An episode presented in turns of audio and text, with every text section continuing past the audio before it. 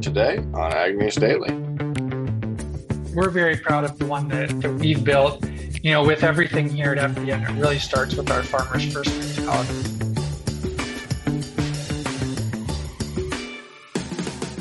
Listeners, July 25th, 2023, Ag News Daily Edition. How's Delaney doing this morning? I'm pretty good, Tanner, and I am heading off for uh, two and a half weeks in Europe. So pretty soon it's just going to be you and Jennifer running the podcast. So lots to do in a short amount of time.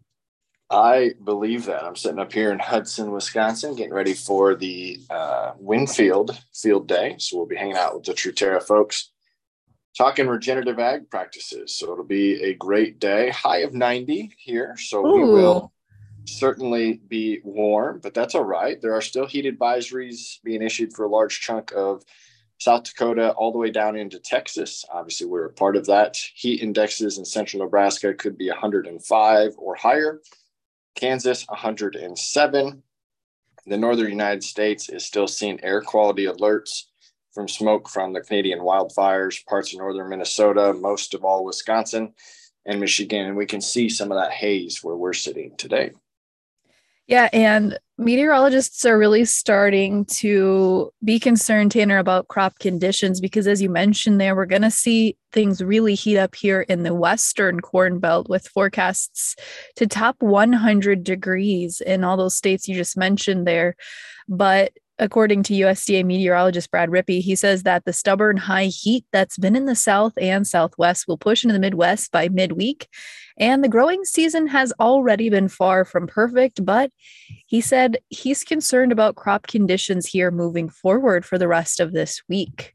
And as we look at crop conditions, Tanner, we saw corn conditions hold steady on the weekly crop progress report by NASS. They kept things at 57% good to excellent nationwide. Soybeans, however, lost just one percentage point as they were rated 54% good to excellent as of Sunday. But Tater, many folks are suggesting that by next week's report, we'll probably start to see a little bit of a drop again due to some of these hotter temperatures. Yeah, and these hotter temperatures and drier conditions are really what the Japanese beetles are in favor of. We just got the first report of Japanese beetles being in Washington state. We, of course, know they're here in the Midwest, as we've seen a lot about them. But without intervention, the colorful but devastating Japanese beetles could make its way across the entire state of Washington in as little as five years. The green copper beetles are damaging plants by skeletonizing their leaves, chewing up most of the soft green parts in between the veins, as we're well aware of here. Once established, the Japanese beetles are hard to get rid of, but it might be possible to get them under control if Washington can start early. They're actually talking a little bit, Delaney, about quarantining some of the areas where they've discovered the bugs. State here, however, that humans are the biggest reason for the uh, spreading of these animals because as they are larvae and uh, young insects, they spend a lot of time in the soil. And whether dirt gets moved, hauled, or they just simply stick to somebody's shoe or boot, they can travel a long ways and still replenish their population. These quarantine zones potentially could work, though. There are studies that have seen uh, pieces be successful. They're looking to make sure that residential yard waste is put away, agricultural trucks are thoroughly cleaned. Even though beetles can fly, they don't fly very far. So it'll be interesting to see what other measures the state of Washington puts into place, but the Japanese beetle has officially landed there.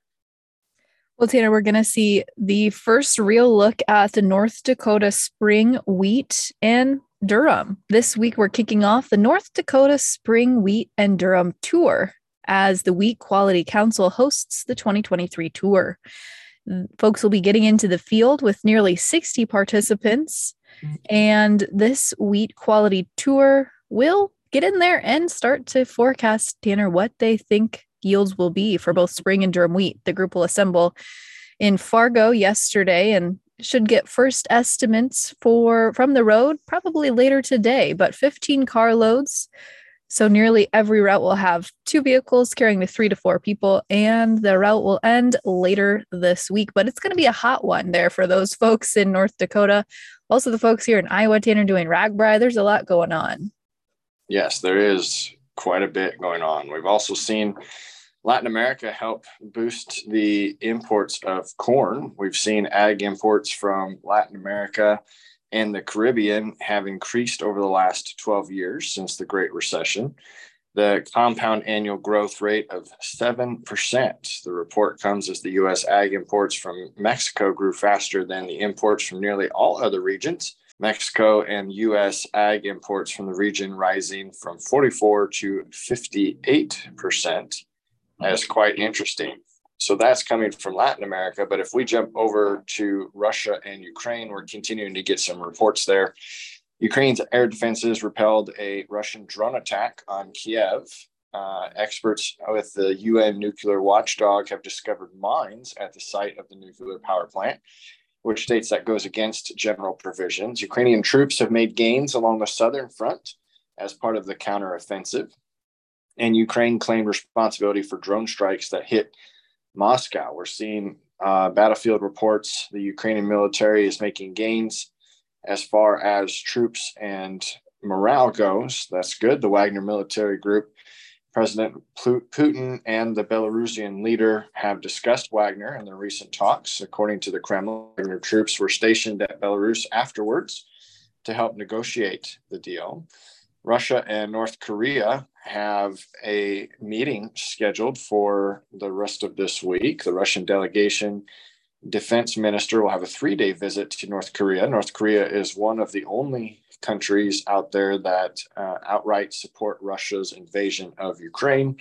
And the latest headline is a Russian jet fired flares that damaged a U.S. drone over Syria. So, quite an interesting turn there for headlines there. But I'm out of news for today.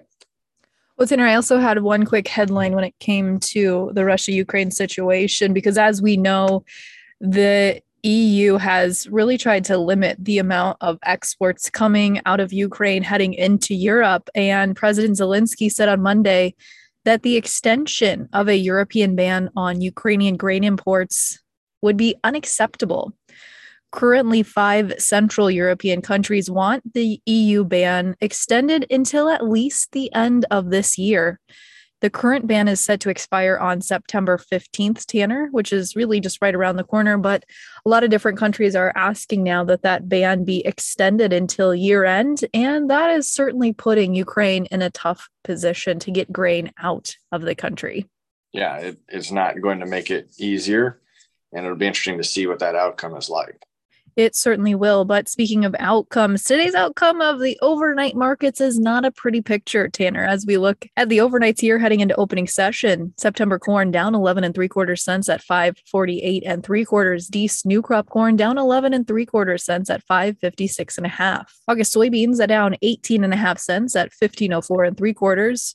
Nove new crop beans down 18 at 1406 and a half we should get some bumps this week if we see the wheat quality tour out of North Dakota coming in lower than folks were expecting. September hard red winter wheat down eight and three quarters cents. September spring wheat down eight and a quarter at 927 and three quarters. And September Chicago wheat down 12 and a half at 745. Tanner, a quick reminder at where livestock ended yesterday. August live cattle shed a dollar twenty-seven and a half at a buck seventy-eight seventy-five. August feeder cattle shed $2.67.5 at 243.25 and August lean hogs closed yesterday out at 110. Today we are chatting about the new FBN land evaluation tool. So let's turn it over to that conversation, Tanner.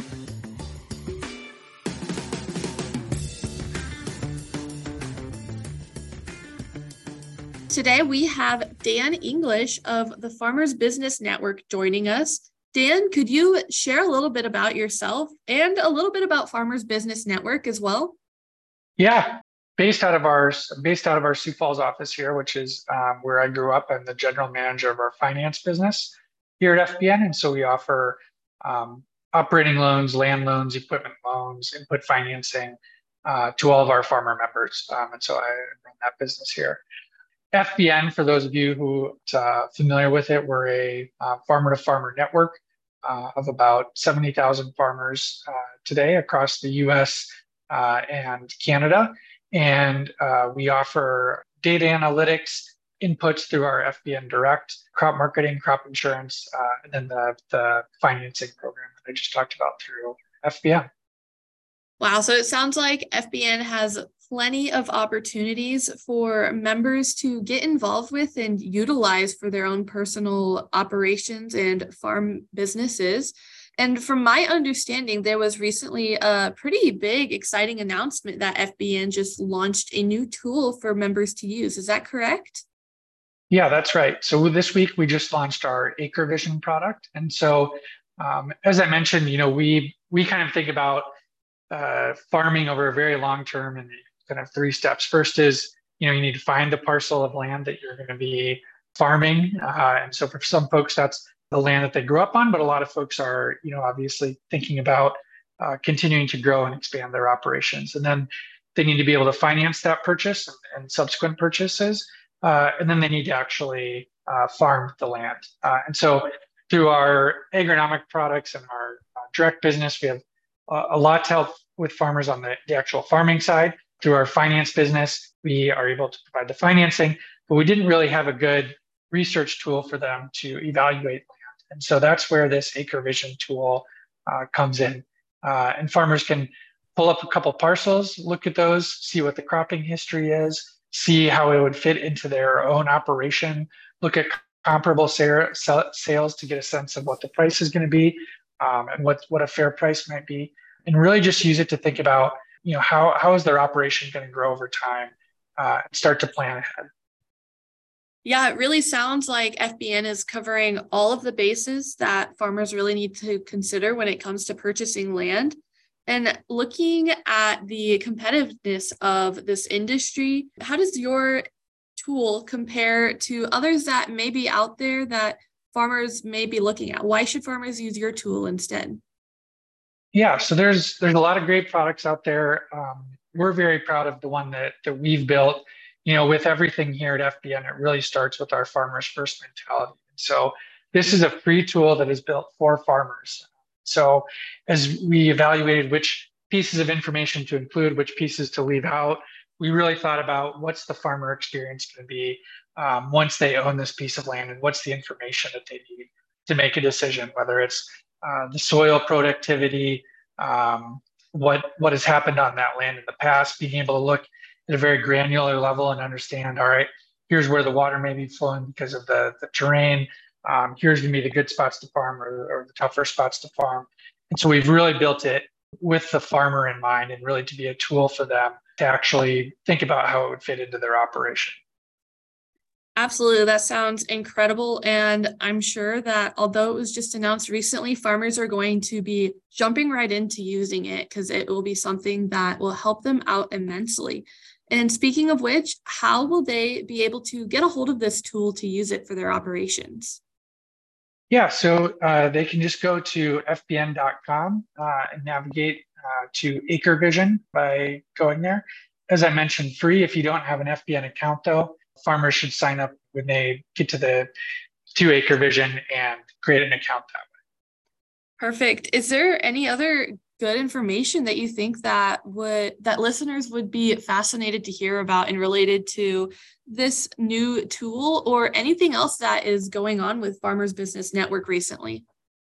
So we announced this tool. We also just a couple months ago launched Norm, our AI agronomic advisor. Um, so farmers can go there, ask Norm questions uh, about maybe some weed or pest pressure that they're facing this time of year, get an immediate response from an AI trained chatbot to be able to kind of give them a perspective of what they could be looking at. And so we're continuing very hard here at, at FBN to try and add new new tools and functionality for our farmers to you know make them as successful as possible and help them you know grow their profitability.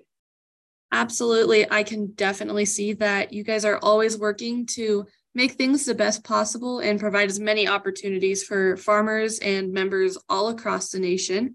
If listeners are interested in learning more about anything that we talked about today where is a great spot for them to be able to go? Yeah i would say two options. One they can go to fbn.com They can also call in directly if they want to talk to us and, and have someone walk through a demo or, or thing like that. For that, they can just call 1 866 619 3080. Perfect. Well, thank you so much for joining us today, Dan. We really appreciate it. Thanks so much.